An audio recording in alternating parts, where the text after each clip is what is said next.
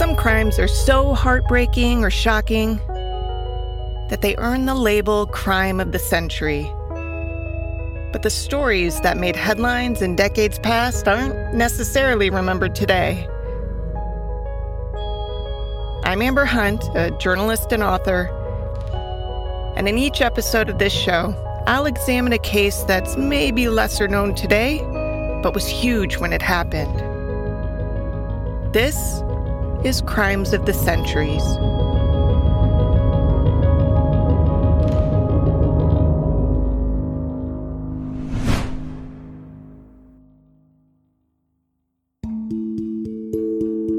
Betty Gow went to each of the three windows in the little boy's bedroom to make sure the shutters were closed and locked for the night. But one set gave her trouble. This house was a new construction and an expensive one at that, so you'd think it wouldn't have problems like this. But the wood on one of these brand new shutters was warped. Just one set on a single window. Betty called over the boy's mother, Anne, and the two women tried together to force the latch closed, but they just couldn't do it.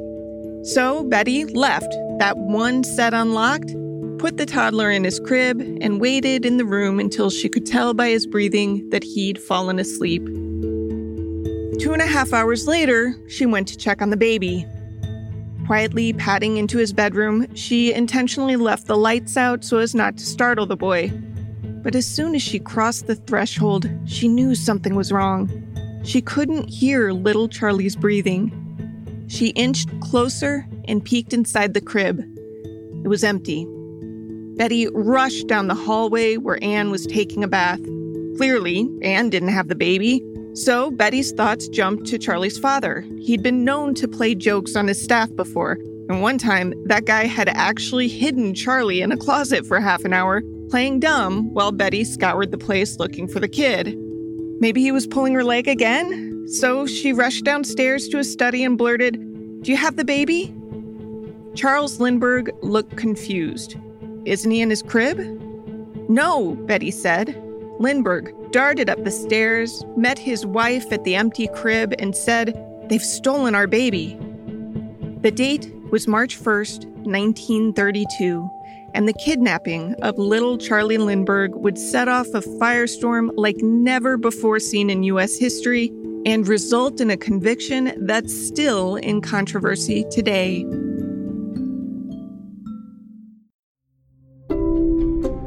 It's hard today to explain just how famous aviator Charles A. Lindbergh was in 1932. Five years prior, he had flown the Spirit of St. Louis, a single engine, high wing monoplane, from New York to Paris, making him the first to successfully complete a non stop transatlantic flight. This was, in a word, huge. Wilbur and Orville Wright had just made their historic Kitty Hawk, North Carolina debut 24 years earlier in 1903 for 12 seconds and 120 feet. So for Lindbergh to pull off 33 and a half hours and 3,500 miles with no co pilot, well, the world knew it was no meaningless parlor trick. This was proof that aviation was on the cusp of changing the world. When Lindbergh landed in Paris, some 150,000 people thronged the airstrip. Awaiting Lindbergh. Lindbergh is coming down the gangplank. A darn nice boy. Unassuming, quiet, very serious, and awfully nice. Back home, he got 2 million telegrams and letters congratulating his achievement, and 4 million people attended a ticker tape parade in his honor. It was a public response like never before seen, one that certainly caught Lindbergh more than a little off guard. He came home a national hero and an incredibly rich man. A hotel owner named Raymond Orteig had, in 1919, offered a $25,000 prize to the first person to do what Lindbergh did. Even though it took some eight years for him to do it, Lindbergh was awarded that 25K which would be about $375,000 in today's money. Not only that, but he released an autobiography called We within three months of the flight that became a wildly popular bestseller, and he wrote a bunch of articles for newspapers. All of this made him a straight up millionaire, even before we translate for inflation. And this guy was more famous than any of the country's politicians or actors or musicians. He was routinely described as the most famous man in the world, not just America. That popularity hadn't waned by the time he married writer Anne Morrow two years later in May 1929, nor had it remotely diminished when the couple welcomed their firstborn son June 22, 1930, which happened to be his mother Anne's 24th birthday. Charles Lindbergh had earned a few nicknames in his lifetime Slim, courtesy of his friends before he was famous, and Lucky Lindy, courtesy of the press afterward. When he departed on that history making flight, newspapers also referred to him as the Lone Eagle. Charlie Jr. got his own nickname, Little Lindy, and the Eaglet. The origin of paparazzi photography is often dated to the 1950s, but the way the press salivated for every tidbit surrounding the Lindbergh family reminds us that it's only the term paparazzi that's a mid 20th century invention. The photography style began far earlier. The press pounced on little Charlie's every move Charlie playing in his backyard, Charlie cuddling his mother, Charlie's first family portrait, Charlie celebrating his first birthday. At that milestone, reporters made a point to say that the famed aviator's firstborn hadn't himself been on a plane yet. I mean, a photo appeared on front pages nationwide in July 1930 beneath the headline First Photo of Charles A. Lindbergh Jr. Most of the attention was well intentioned, even fawning, but not all of it. By 1932, the country was mired in a brutal depression that was nowhere near over. And here was this family with so much money, and this little boy who would want for nothing his whole life. Well, someone decided Lindy's luck should run out. See the end second story window? That's the very nursery window against which the kidnappers placed that ladder under cover of night and stole away with baby Lindbergh how it happened still confounds some 90 years later, and for a lot of reasons. The Lindberghs were building a house, present tense, not past, as in it was still under construction. Because of that, they were only staying there on the weekends. The new build was in Hopewell, New Jersey, but during the week, the family stayed at the Morrow Estate in Englewood, New Jersey, nicknamed Next Day Hill. That's where they should have been the night of March 1st, a Monday, but it so happened that little Charlie had a cold, and Anne thought it would be better for him to stay put a little longer in the new house, situated in the fresh air of Sourland Mountains. Whoever kidnapped Charlie seems to have known that the family had changed their usual routine, which was odd because that's, of course, not something they could just post to Twitter at the time. Also, the kidnapping happened while everyone was home. Everyone. Charles Sr. was supposed to be giving a talk that night, but he mixed up the dates and uncharacteristically didn't show. Instead, he came home from the day's other appointments at around 8 p.m. He shouldn't have been home, and yet he was actually working in his study just beneath his son's nursery when the kidnapper struck. After Betty Gow, Charlie's live in nurse, alerted the family to Charlie's disappearance, Lindbergh ordered a butler to call police while he grabbed a rifle. He rushed outside to look for a bandit, but found none. A white envelope had been left in Charlie's room. Inside it was a poorly written note that was hard to decipher in spots, but the gist of it was clear. Charlie was being held for $50,000 ransom. Lindbergh was warned not to involve the police, but he didn't even read the note until the cops arrived, so that ship had sailed. Word about the brazen kidnapping spread first throughout the area and then the world. Not a single bet is overlooked, not a single suspicion unverified in the search for the most famous baby in the world. Innocent, bled, 20 months old son of the lone eagle and his mate. The victim of as cruel and fiendish a crime as any human can be guilty of. Search parties scoured the property, nicknamed the High Fields. Strangers drove from all over the country, either to help or to just gawk. This is A. Scott Berg, an author whose biography Lindbergh won a Pulitzer in 1998. I mean, the cops had to say, please stay away because we're afraid you might find some evidence and destroy it. But you couldn't stop people. That night, just torchlight everywhere. I mean, from five miles away, you could see the lights surrounding the, the Lindbergh house. The new house had been built on 390 acres. It was no coincidence that its construction was coming to an end at the same time the end of Anne's second pregnancy was nearing. The whole point of the place was that it was hard to reach and secluded, something the Lindberghs desperately wanted, so they could raise their growing family away from the prying eyes of the public. This airplane view of the Lindbergh house shows its isolated location near Hopewell, New Jersey. The $50,000 mansion stands far back from the public road. In the aftermath of the kidnapping, here are the clues found by police and volunteers. About 75 feet away from the house, a janky homemade ladder had been abandoned. It had been built in three sections, but only two sections had been connected together, which made sense when propped against the house. With two sections, the ladder reached just below Charlie's nursery window, with three, the ladder would have overshot the window. Beneath that window were two deep grooves in the earth, which was soft due to recent rain. The legs of the discarded ladder fit perfectly in those grooves. Also, one of the rungs on the ladder was broken, which made sense when Charles Lindbergh mentioned that while he was working in his study, he at some point heard a loud bang. He described it as the sound of an orange crate in the kitchen, maybe toppling off a chair. He'd paused his work and listened for more, but all was quiet, and he shrugged it off. It would seem that he'd actually heard the kidnapping in progress, but didn't have a clue. Footprints led away from the ladder. Police tried to make a plaster cast of those prints, but they weren't typical shoe prints. It appeared that whoever had left them had worn socks on top of their shoes or maybe tied their feet in some burlap or other material in order to undermine their evidentiary value. And it worked. Police could get a general sense of the foot size, but that was really it.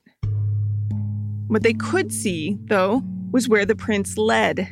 Investigators followed them away from the window until they passed the discarded ladder and disappeared at the road. Dogs brought in to track the smell stopped there too, which meant that whoever made the prints likely climbed into a car and drove away. Going back to the scrawled note left in Charlie's bedroom, it seemed perfectly clear what had happened here. The worries the Lindberghs had had about the public's infatuation with them had proved more than justified. Someone stole their child and was keeping him hostage until the ransom was paid. Charles Lindbergh decided straight away that he would cooperate. Anything, he said, to bring home Charlie.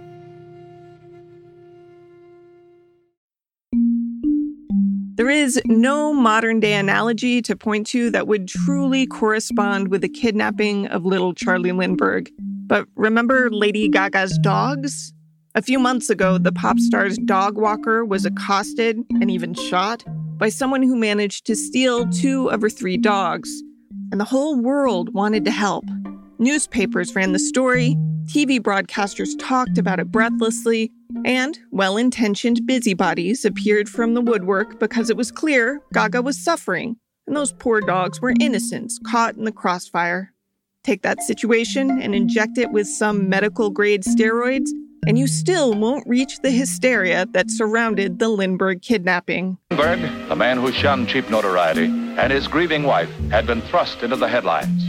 New Jersey's District Attorney David Wilentz and his staff conducted their burdensome assignment amid a wave of morbid public curiosity.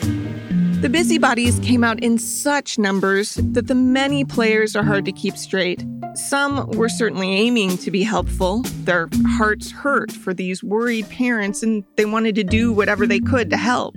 I mean, that happened in Lady Gaga's case too, helping to ensure that she got her dogs back. But with the Lindbergh case, some of the attention came from people who were only a step or two away from the kidnappers themselves, at least when it comes to morality. They saw an opportunity that they figured could pay off big, and they jumped at it. From his jail cell in Chicago, notorious gangster Al Capone offered to help. The day after the abduction, he announced a reward of $10,000 for the safe return of the Lindbergh baby and the capture of his kidnappers. Capone said, quote, It's the most outrageous thing I ever heard of. I know how Mrs. Capone and I would feel if our son were kidnapped, and I sympathize with the Lindberghs, end quote. Of course, there was a catch. Capone had just months earlier been sentenced to 11 years in prison for tax evasion and was being held in the county jail pending his appeals. He said, If I were out of jail, I could be of real assistance. Charles Lindbergh welcomed any help, but said he wouldn't help spring Capone even if it saved a life. Still, Capone's offer sparked a theory. Maybe the kidnapping had been the work of the criminal underworld Lindbergh attorney Henry Breckinridge especially thought this scenario likely. He suggested to the Lindberghs that they accept an offer from a bootlegger and conman named Morris Rosner. Rosner had long been connected to the New York underworld. Charles Lindbergh agreed, and Rosner came to the Hopewell home where he was filled in on every little detail known thus far. Rosner demanded to work at Lindbergh's house so that he would have the most current info possible about the crime. And he demanded that police not follow him as he made his connections. His primary goal, he said, was to save the baby, not lead cops to the captors. This was fine by Lindbergh, who kept insisting that the police stand down, a request to which they oddly acquiesced. Lindbergh told the gung ho cops that aggressively going after the kidnappers would put little Charlie's life in danger. So the focus first had to be on getting the boy back. Then they could do whatever they needed to to find the culprits.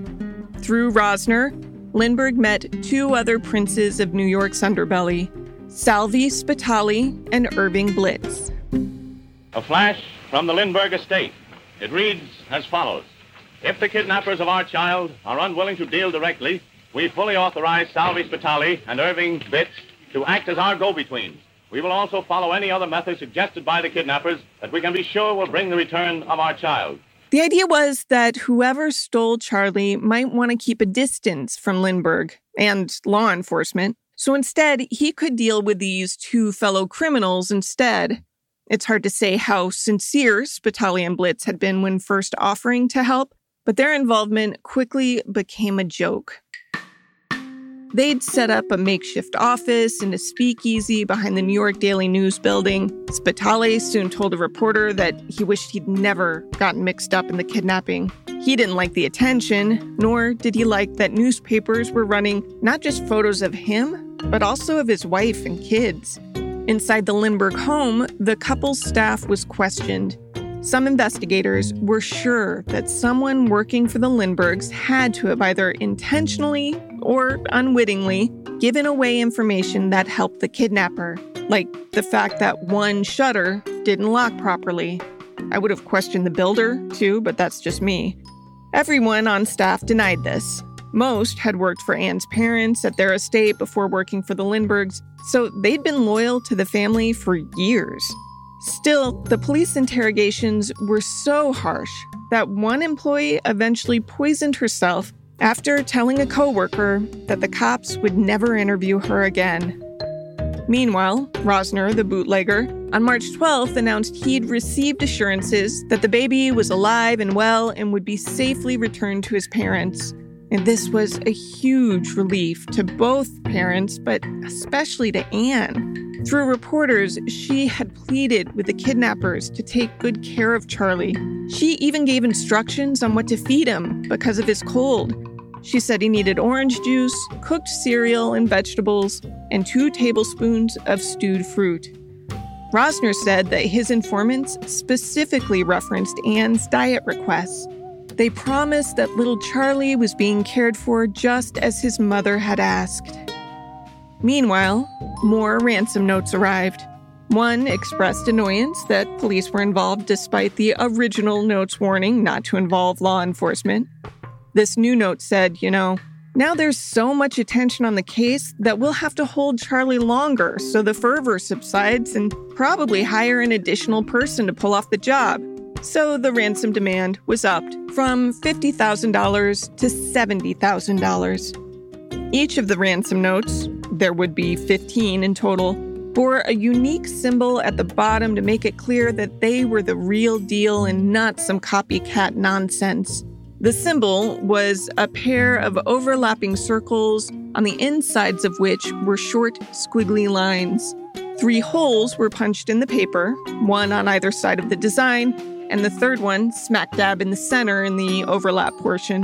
That middle hole was also encircled in red. If that's hard to visualize, that's because it's a weird ass symbol, which apparently was a whole point. But it wasn't just the symbol that made the notes unique, so did the handwriting. This is a Dr. Schulhopper, a German handwriting expert. In my opinion, the fact is unmistakable that all 15 ransom notes were written by a man raised and educated in Germany. That was based on misspellings that seemed to point to German as the writer's native language. For example, good was repeatedly misspelled as G U T E. The German word for good is G U T. While the underworld characters supposedly entrusted to solve the case kept spinning their wheels, another apparent do gooder wrote a letter to the editor of the Bronx Home News. In the letter, he offered to act as intermediary between the kidnappers and the Lindberghs. John F. Condon was a 71 year old Bronx resident who taught in New York City schools for some four decades. He was self important and boisterous, and just the type of guy to insert himself in the biggest story in the country. The day after his offer ran in the paper, he received a letter from the kidnapper saying, Sure, you be the intermediary. When Condon reached out to the Lindberghs, they didn't pay him much mind until he mentioned the strange interlocking circles at the bottom of the letter. After learning that, the Lindberghs asked him to come to Hopewell. It was decided that Condon needed a code name, so he used his initials, JFC, to come up with the moniker Jafsie. Here he is in his first media address. I have been asked to say a few words concerning the most dastardly crime of modern times. The baby will be returned, I hope. In a short time, we are in contact and nobody is giving up. Weeks had passed since the kidnapping. The Lindberghs got the $70,000 ready in the specific denominations that had been outlined in one of the many ransom notes. Most of the bills were small, which was going to make tracing them pretty tricky. Even though the FBI recorded every serial number, they'd be hard pressed to get cashiers to inspect 5 and $10 bills when they were so incredibly common. The tacked on $20,000 was in bigger bills, though, which investigators hoped would be easier to trace. Plus, some of the money was supplied not in paper dollars that we use today, but in gold certificates. In 1932, the US was still on the gold standard, and many people who were untrusting of banks after the crash of 1929 began hoarding money in gold certificates. This becomes important later. Jafsie got further communication from the kidnappers, which instructed him to go to a cemetery for a meeting. On March 12th, Jafsie went and encountered a man who would forever be dubbed Cemetery John, which sounds more like a Neil Gaiman book than a real person, but whatever. Cemetery John was described as having what sounded like either a German or Scandinavian accent. This meeting at the Woodlawn Cemetery on Jerome Avenue wasn't the ransom drop, though. Rather, Jafsie said he needed proof that this guy, this John he was meeting actually had Charlie. He also tried to convince John to hand over Charlie at the same time he received the ransom money, but the kidnapper said no way. That would take away my leverage to make a clean getaway. Instead, John said once he got the money, the Lindberghs would be notified of Charlie's location within eight hours. The meeting ended with John promising to send the sleep suit Charlie had been wearing the night of his kidnapping as proof he had the kid. A few days later, the suit arrived. It was called a Dr. Denton sleep suit. It basically was a one piece footed pajama that went high to the neck in an almost mock turtleneck. Advertisements of this thing claimed kids slept better in them because they were made with unbleached cotton blended with soft wool, creating a supposedly hygienic knit fabric. Charlie had been wearing one atop a flannel nightshirt. Once Jafsie got the sleep suit in the mail, he rushed it to Charles, who examined it closely.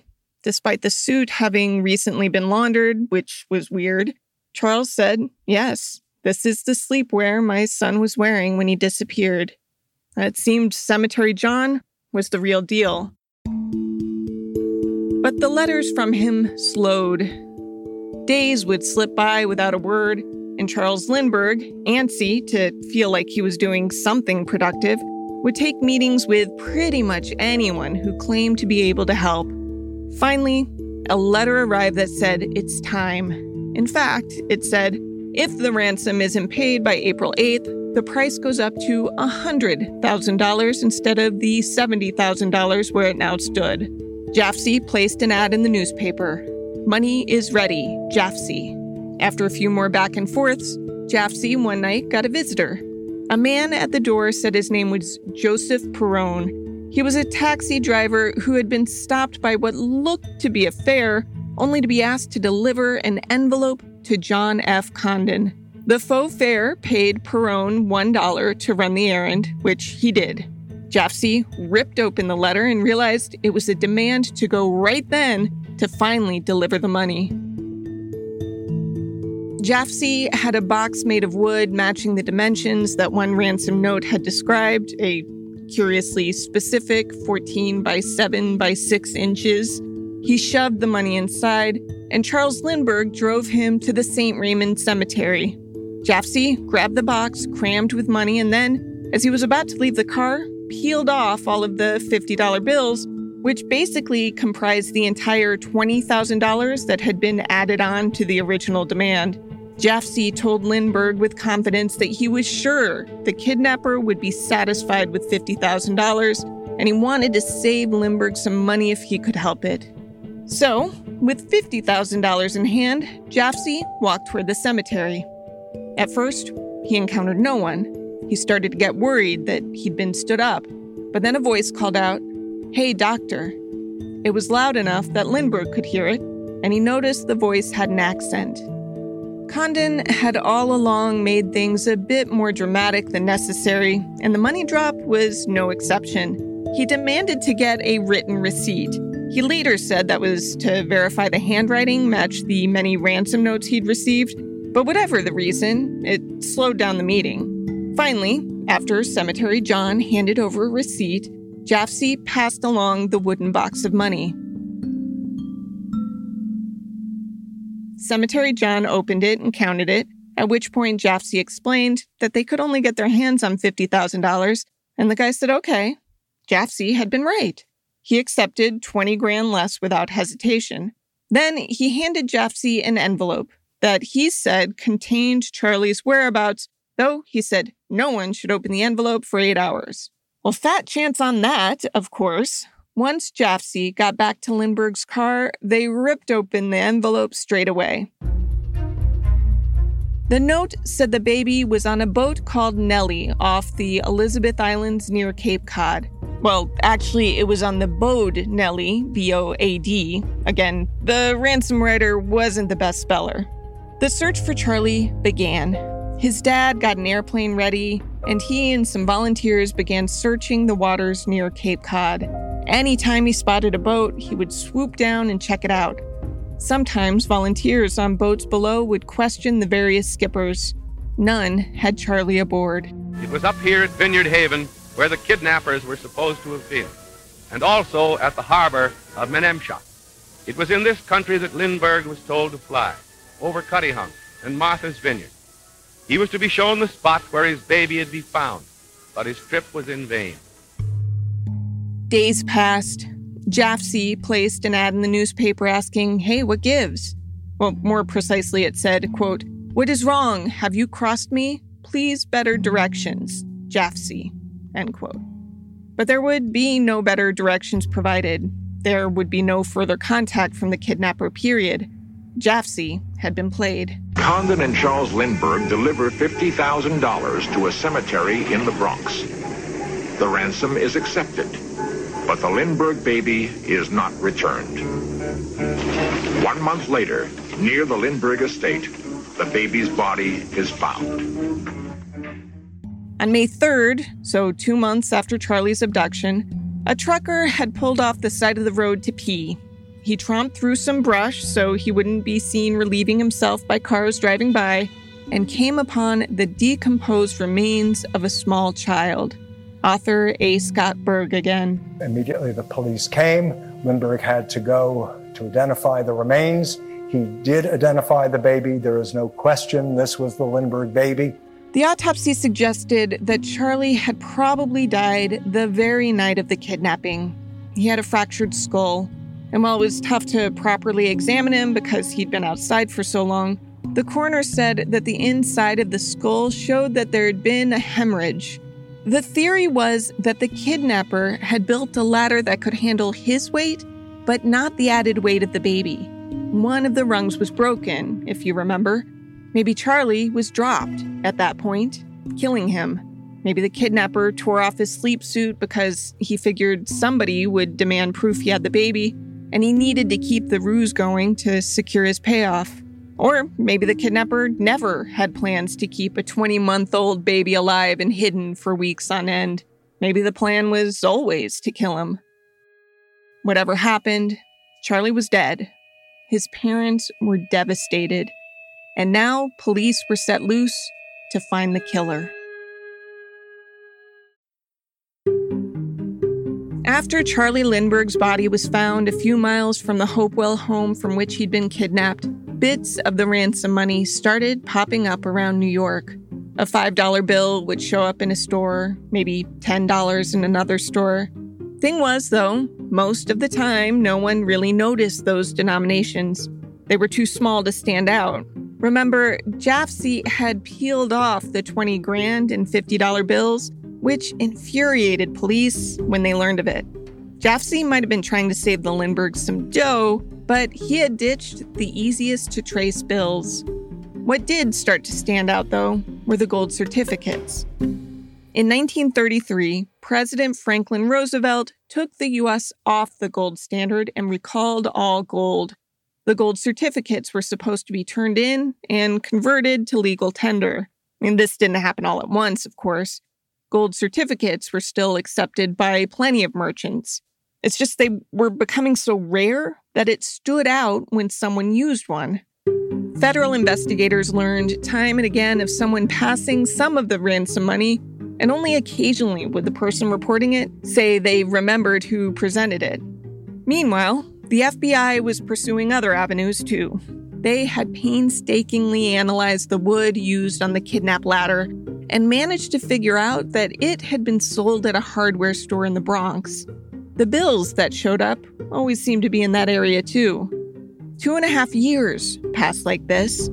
Then, one day, the taxi driver mentioned earlier, Joseph Perrone, the one who was paid to deliver a letter from the kidnappers to Jafsie's home, spotted the man who had paid him. He saw him coming out of a business and then climb into a car to drive off. Perrone followed him in his cab. He noted another place the man visited, then another, and then Perrone lost him, but not before he had jotted down the man's license plate. Perrone gave the license plate info to the police, and the tag came back registered to a man named Richard Bruno Hauptmann. Now, in the 1930s, there wasn't criminal profiling like we know it today. Still, the investigators in this case had made some inferences based on bits of evidence. For example, they were sure the kidnapper was German, that he was a carpenter, and that he lived in or near the Bronx. This guy, Hauptmann, checked all those boxes. He was married with a young son. Manfred had been born about two years after Charlie was killed. Bruno Hauptmann worked odd jobs and, in fact, hadn't worked at all for more than a year. And yet, when police visited, they noticed surprisingly expensive furniture throughout the house. But what really piqued investigators' interest was that after Perrone told them about the businesses he'd seen Hauptmann visit, one of them reported getting a ransom bill. This can't be a coincidence, police thought. So they questioned Hauptmann, who denied any involvement. Then they searched his house and found money hidden everywhere. Money with serial numbers matching the ransom dough. Some money was hidden in a can buried beneath the garage. More was found hidden inside of holes cut into wooden beams in the garage. Then they found a wall in Hauptmann's son's bedroom that had a phone number and address scrawled on it in pencil. The contact information happened to belong to John F. Condon, aka Jafsie. Hauptmann said he had gotten the money from a guy named Isidore Fish, who had inconveniently died just that year. He hid the money, Hauptmann said, because he'd found it in a box Fish had given him to watch and figured that Fish's family might come back for it. He didn't want that, so he concealed the money and kept its existence hidden from his wife Anna. Investigators didn't buy it. Flemington Courthouse staged the sensational murder trial. In a court packed with representatives of every big newspaper in the world, the state charged the German carpenter Hauptmann with the murder. Colonel Lindbergh swore that the body was that of his little son. Then emotions were stirred as Mrs. Lindbergh braved the ordeal of the witness stand and identified the baby's clothes. Perrone wasn't the only witness who said he recognized Hauptmann. A host of other eyewitnesses connect Bruno Hauptmann with the ransom money. Uh, Hauptmann drove into my station and pulled up to an ethyl pump and asked for five gallons of gas. I identified Bruno Richard Hauptmann. I identified Bruno Richard Hauptmann. Bruno Richard Hauptmann was the man who came to the Sheridan Theater and handed me one of the $5 ransom bills. Here's Berg describing more evidence presented in trial against Hauptmann. In some very strange ransom notes with strange handwriting, strange German spellings, a strange mark on each note, but they were able to trace the money to this man. They were able to trace the wood in the ladder to wood that Bruno Hauptmann had purchased. I mean, there was an FBI man who had literally traced, you see, the, the markings in the wood. And of course, the handwriting was a real giveaway. While it was possible Hauptmann didn't work alone, the evidence against him was pretty compelling. I mean, Perrone, the cab driver, recognized him. I don't trust eyewitness identification much, but the cabbie happened to point out a man who just so happened to have ransom money all over his house. That's a bit too tidy. But that probably wasn't the evidence that convinced the jury. There was, make no mistake about it, a mountain of evidence against this man. But what really did it was Lindbergh himself took the stand and he was asked if he recognized the voice of the man the money was handed over to. And he claimed some years later, even though it was just a few syllables and it was from 100 yards away in the night, that he recognized that voice. It didn't matter if, it, if he did if he didn't, whether it was, whether it wasn't. Charles Lindbergh, God Himself, had said, That's the man that stole my baby. In February 1935, Bruno Hauptmann was convicted of murder. A defense appeal was rushed to the state capitol at Trenton, where the prosecution fought to uphold the death penalty.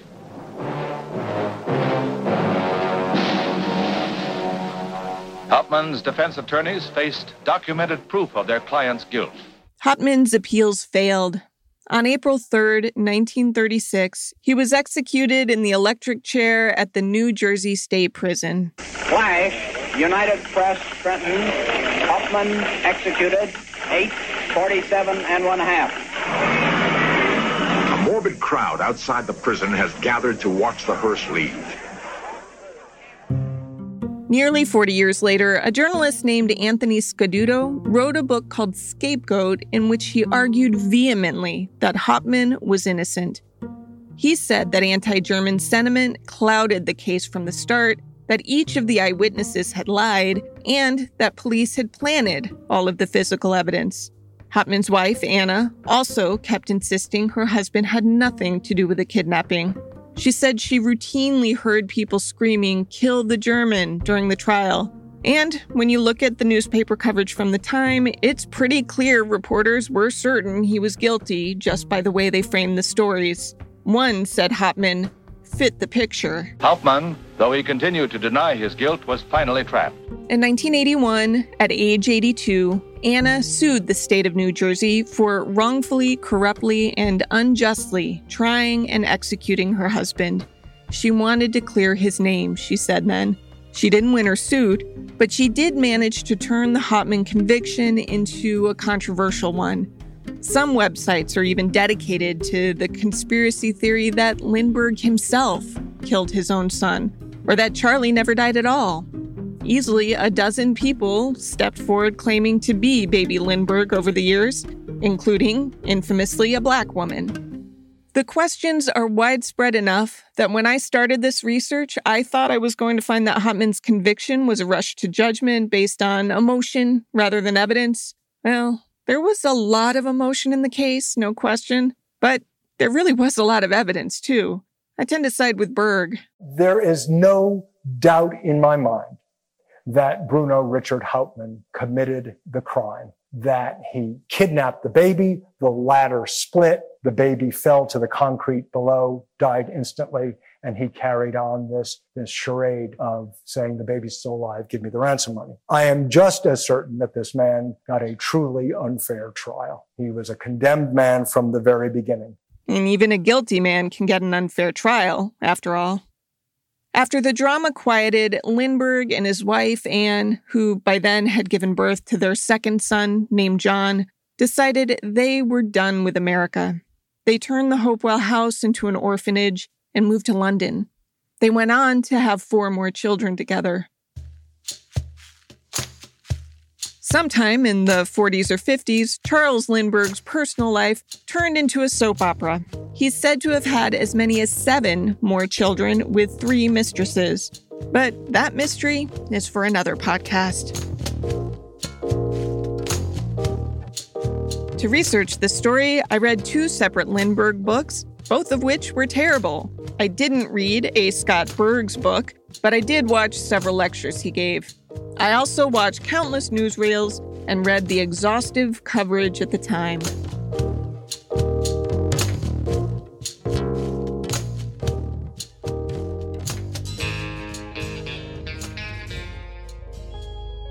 Crimes of the Centuries is a production of the Obsessed Network. To learn more about its shows, go to obsessednetwork.com.